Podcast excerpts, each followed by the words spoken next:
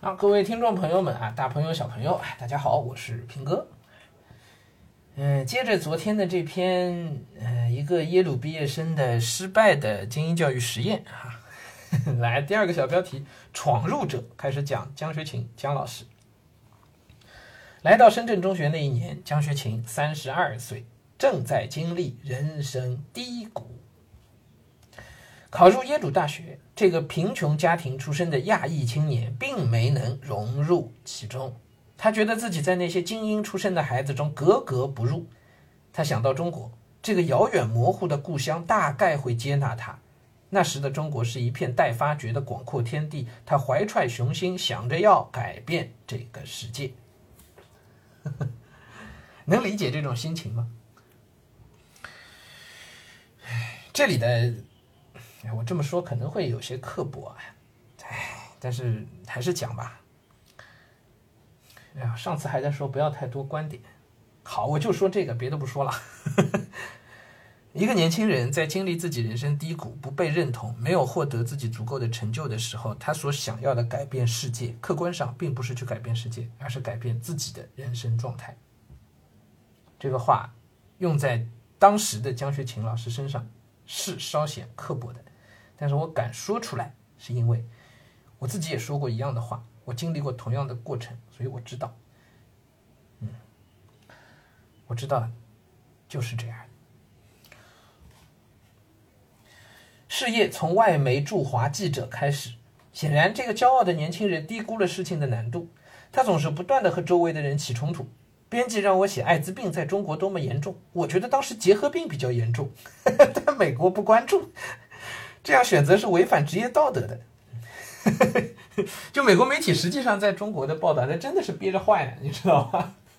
一定要他写艾滋病，尽管呢可能艾滋病并没有那么严重，但是编辑就说就是要写这个，所以他受不了了。但是这个真正该关注的事儿不关注，非要我写艾滋病，你这是预设性的报道，我不干了，违反职业道德。他接受不了，和编辑吵架，然后一走了之，几乎没在一个地方待超过半年，短则一个月。哪儿都不适应，实际上，一切都糟糕透了。小的媒体他看不上，向《纽约客》投稿又被拒绝。身边年轻的同行们逐渐成名，比如写出了《江城》的何伟。失意的他每天闷在家里喝酒打游戏，直到天亮。直到王峥递来橄榄枝，邀请他到深圳中学看一看。他们相识于一九九零年代末的北大附中，他在那里短暂的做过外教。年轻的王峥是一位理想主义的副校长。九零年代末，王峥是人大北大附中的这个外啊，他呃九零年代末，呃应该是应该是那个呃在外面就是就是江学勤在那边做过外教啊。年轻的王峥是一位理想主义的副校长，而我一位年轻的老师也是典型的理想主义者，我们自然而然的成为了好朋友。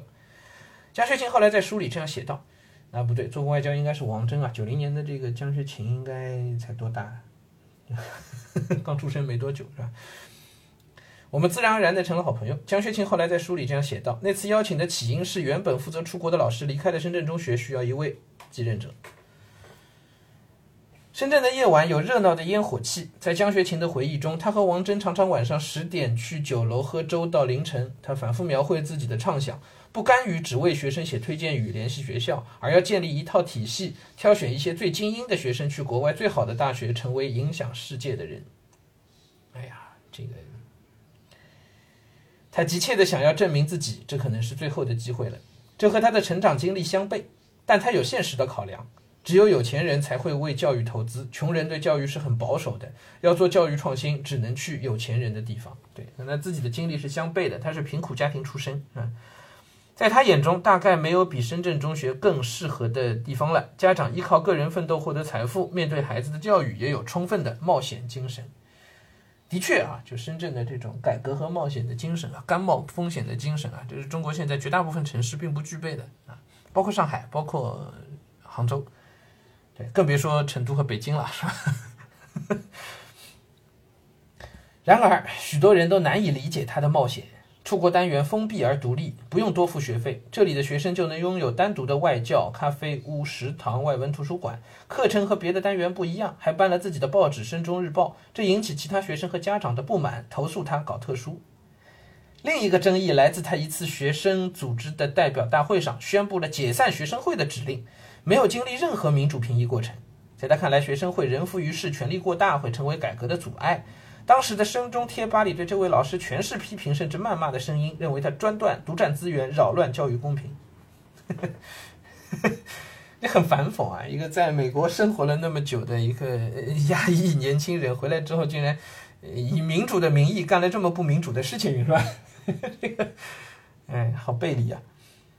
江学勤不理解自己怎么一夜之间成了魔鬼，赌气一般，他要求所有参与出国单元的学生签署一份协议，承诺不会发表对出国体系工作不利的言论，把那些骂他的学生隔绝出去。嗯，骨子里是个独裁者，是吧？肖佳二零零九年进入出国单元，在他看来，这位国外来的老师有些奇怪，常常发表一些惊世骇俗的言论。比如说，学生会是黑社会，学长团是邪教，被出国单元的学生录下来放到了网上。他查到这个学生，直接把对方从出国单元开除了。大家都感受到这个人好凶啊，好害怕。班里一些女同学是不敢跟他说话的。读课文如果漏掉了单词，他也会责备，怎么注意力不在文章上？在这个封闭世界里，江学勤是上帝一般的存在。他以激烈的方式杜绝一切他不认同的事物。语文课有什么意义？不要学了。其他班语文老师气得和他吵架，他自己招来的外教他也不满意。这些年轻人寓教于乐的上课方式，在他眼中是不负责任的表现。再加上开会迟到，他最终让他们离开。至于一定要过的 SAT 和托福两道关卡，他认为不能靠背单词和做真题，要通过阅读提要通过阅读提升英文能力。发现高一同学看托福词汇书，他怒不可遏地责备对方：“该开始的时候我自然会教，为什么提前开始背？”嗯，一个独裁者的性格是吧？嗯，所以我说我我没有办法去做太多的评价啊。我重复一遍昨天我们就讲过的立场：不论动机，不论目的，不论正确错误啊，不做是非对错好坏的评价。我对所有的改革者充满百分之一百二十的敬意啊。这些源于他的个人经历。在加拿大读高中的日子，为了逃离被边缘化的环境，江学勤的大多数时间都在书本里度过。图书馆、地铁上，高强度的积累让他拿到了耶鲁的通知书。他相信自己的经验也能适用于这些孩子。一些学生只能背着他私下偷偷背单词，他们和江学勤太不一样了。来自城市中产家庭，一部分人早早就定下了出国的决定，尤其是升商学院的。高二这八九个人的托福成绩已经出来了，肖佳突然有了危机意识，一年后就申请就要开始了。哎呀，怎么办？就是我读到这里，我自己很矛盾的啊。就是你这样背单词学英语，确实是一个很死的方法，但是背单词学英语确实有助于你通过考试。从应试的角度来讲的，就是好方法。怎么办？怎么办？我自己作为老师，我也有这样的困扰的，也有这种困惑的，各位啊。哎，嗯，当然我不会来侵犯大家的自由，是吧？我不会说你不许如何啊，我只能做的是是是给建议啊，是给建议。那还好，就是学语文，我们不需要这样背单词。我自己就想，如果我是个英语老师，我该不该鼓励提倡大家去背单词？嗯，还好语文里面没有这样的事啊，尴尬了，真是。为了赶上进度，他常常连着几天备考，没空睡觉。至于那些素质教育，也是状况不断。有的课上了几周，突然换掉，他觉得自己像一只小白鼠，随时处于慌乱中。啊，这个情况跟人大附那个情况就有点像了，是吧？所以我我说一句，可能冒天下之大不韪的啊，就是政治不正确的一句话啊，就是我们现在国内在试点的各种各样所谓的素质教育啊，不论是从哪儿学习，向东方还是向西方看齐，哪怕向火星看齐啊。我们现在在上的，实际上的绝大部分的素质教育类的各种课程啊，太多了。我看很多纪录片里面有什么，呃，高中生读鲁迅啊，等等啊，乱七八糟的，呃，真的靠谱的，真的对学生的能力有明显提升的啊。我们且不说应试啊，真的对学生能力有明显提升的，嗯，凤毛麟角，屈指可数。这个话我是敢说的啊。对，为什么？这里面原因很多很多啊，包括老师自己的水平能力啊。国内的老师可能能能教这个课的，能真正把它教成素质教育课的啊，把素质教育课教成素质教育课的老师，在国内啊，本身就很少很少了，是吧？几乎不太存在，因为他自己的知识体系，他的批判精神就是不够的，他的知识体系就是陈旧的，他的模型就是国内的传统的模型啊，西方式的模型他没有，对吧？那国外回来的老师呢，西方的模型他是有的，思维的模式方式他是有的，可是水土不服的。哎，这是橘生淮南淮北的故事啊！他国外的那套模型直接照搬到国内来，以这样的方式面对中国的这些受了十几年传统教育啊、传统文化影响熏陶的孩子们，对这套西方的东西根本不可能适应的。这个是素质教育的发展在国内遇到的一个，呃，人不太被专家提到，但是这是最硬的啊、最底线型的，也是最铁板一块的一件事儿。到现在为止没有摸到好的方法。没有的，我们现在几乎所有这个方面的尝试，结果当然其实都是失败的。关键那个过程实际上就有些就变得挺扯淡的，哎，我不开玩笑的讲啊，就变得挺扯淡。但这没办法，因为它实际上是一个东西方文化、哎传统文化的对抗，一个一个融合的过程。这个融合的过程，哎呀，这太太漫长了，太漫长了。啊，东西文化真的很难去真正实现融合的。嗯，几几千年以来都如此，是吧？佛教进入中国就是一个西方文化进入中国，融合时间花了多久？一千年。我们现在正处在历史转型的过程当中，这个历史转型实际就是西方现代民主的观念，以以现代民主科学为代表的这个西方观念啊，不叫现代民主观念啊，是以现代的民主和科学为代表的西方观念，和中国传统的儒家、佛家的观念啊，儒儒佛的儒佛道的观念。在思想文化的层面上，目前正在一个痛苦艰难的融合转型的过程当中。我们一定是要现代化的，但现代化我们去接受这个东西的时候，他们基因不合，底层代码不合，这两个东西在中国现在没有办法真正很好的去融合的。对，我们就在这转型当中，所以教育当中遇到的应试教育到素质教育的这个转型，实际就是这个大的思想思想文化融合和转型的一个侧面。对我们是几千年科举制度的人，科举本质就是应试。就是学好文武艺，授予帝王家，对吧？但是，就从根源上来讲，西方的老师和中国的老师根本就不是同一个职业，你知道吧？哎，这话就扯远了。但但但本质不同，OK？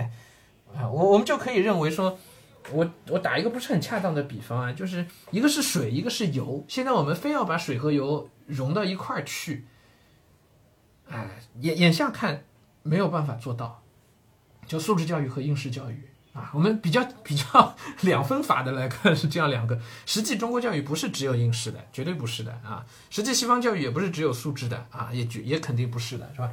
但我们笼统一点的看，实际他们，我们希望他们水乳交融，哎，但是很很难的啊，看到的都是嗯是水和油，所以所有这种改革当中的不适应，几乎是一个必然。对，当然也正是因为有不断的持续的改革，才有可能把水和油的关系变成水和奶的关系，水乳交融，是吧？才有可能啊。所以我对所有的改革者持有百分之一百二十的敬意，但是我对他们现在改革的成功啊，这种可能性，我是，哎呀，抱有微茫的希望吧。来，很尴尬的这个事情啊。对我，我其实一心希望看到那水乳交融的场面，但是。难，真难。来继续，江学勤想完全打造成美国高中的感觉，但你的同僚和学生都是中国人，并不是很能接受。而且美国高中有四年，中国只有三年，为了赶上高三的申请季，高二准备就已经来不及了，所以留给他们的时间其实只有一年，太短了。这个情况跟那个人大附的情况一模一样的，人大附也就是高一搞一搞，高二的时候最多还稍微玩个半年，这么搞一搞，高二下到高三基本就是回到高考的节奏里去了，是吧？我们看很多教育改革的那些纪录片，实际也是一样的。对，再牛的学校，你赶高一放掉没问题，赶高一让大家爱干嘛干嘛，搞什么走班制都可以。你高三还敢不敢搞？不可能的事情，对不对？你再牛的学校，高三都得回到高考的节奏上来，对吧？学校再有信心，哎，人家搞三年高考，我搞一年，我拿的成绩比别人好，他有信心。但是我要一年都不搞，直接高考，孩子们就废了，对吧？就是这么简单，所以。哎呀，难啊，真是难啊！留给他的时间只有一年，太短了。现在回忆起来，江学庆并不后悔自己的雷霆手段，只有这样才能迅速推进他的改革。他也承认一两年的时间太短了，更何况严苛里掺杂了他的私心。我那时太急切的想要证明自己，要迅速看到成果。正值外界和家长对深中放养式教育的争议不断，学校的中考录取分数现在二零零九年第一次跌到了全市第三，很多学生中考就不敢报了。很多人已经失去了耐心。有同学后来回忆，江学庆在深中的那一两年，正是校长王峥离开前的过渡期，一切都好像按下了加速键。好，今天我们就先读到这里。下一个小标题叫“退场”。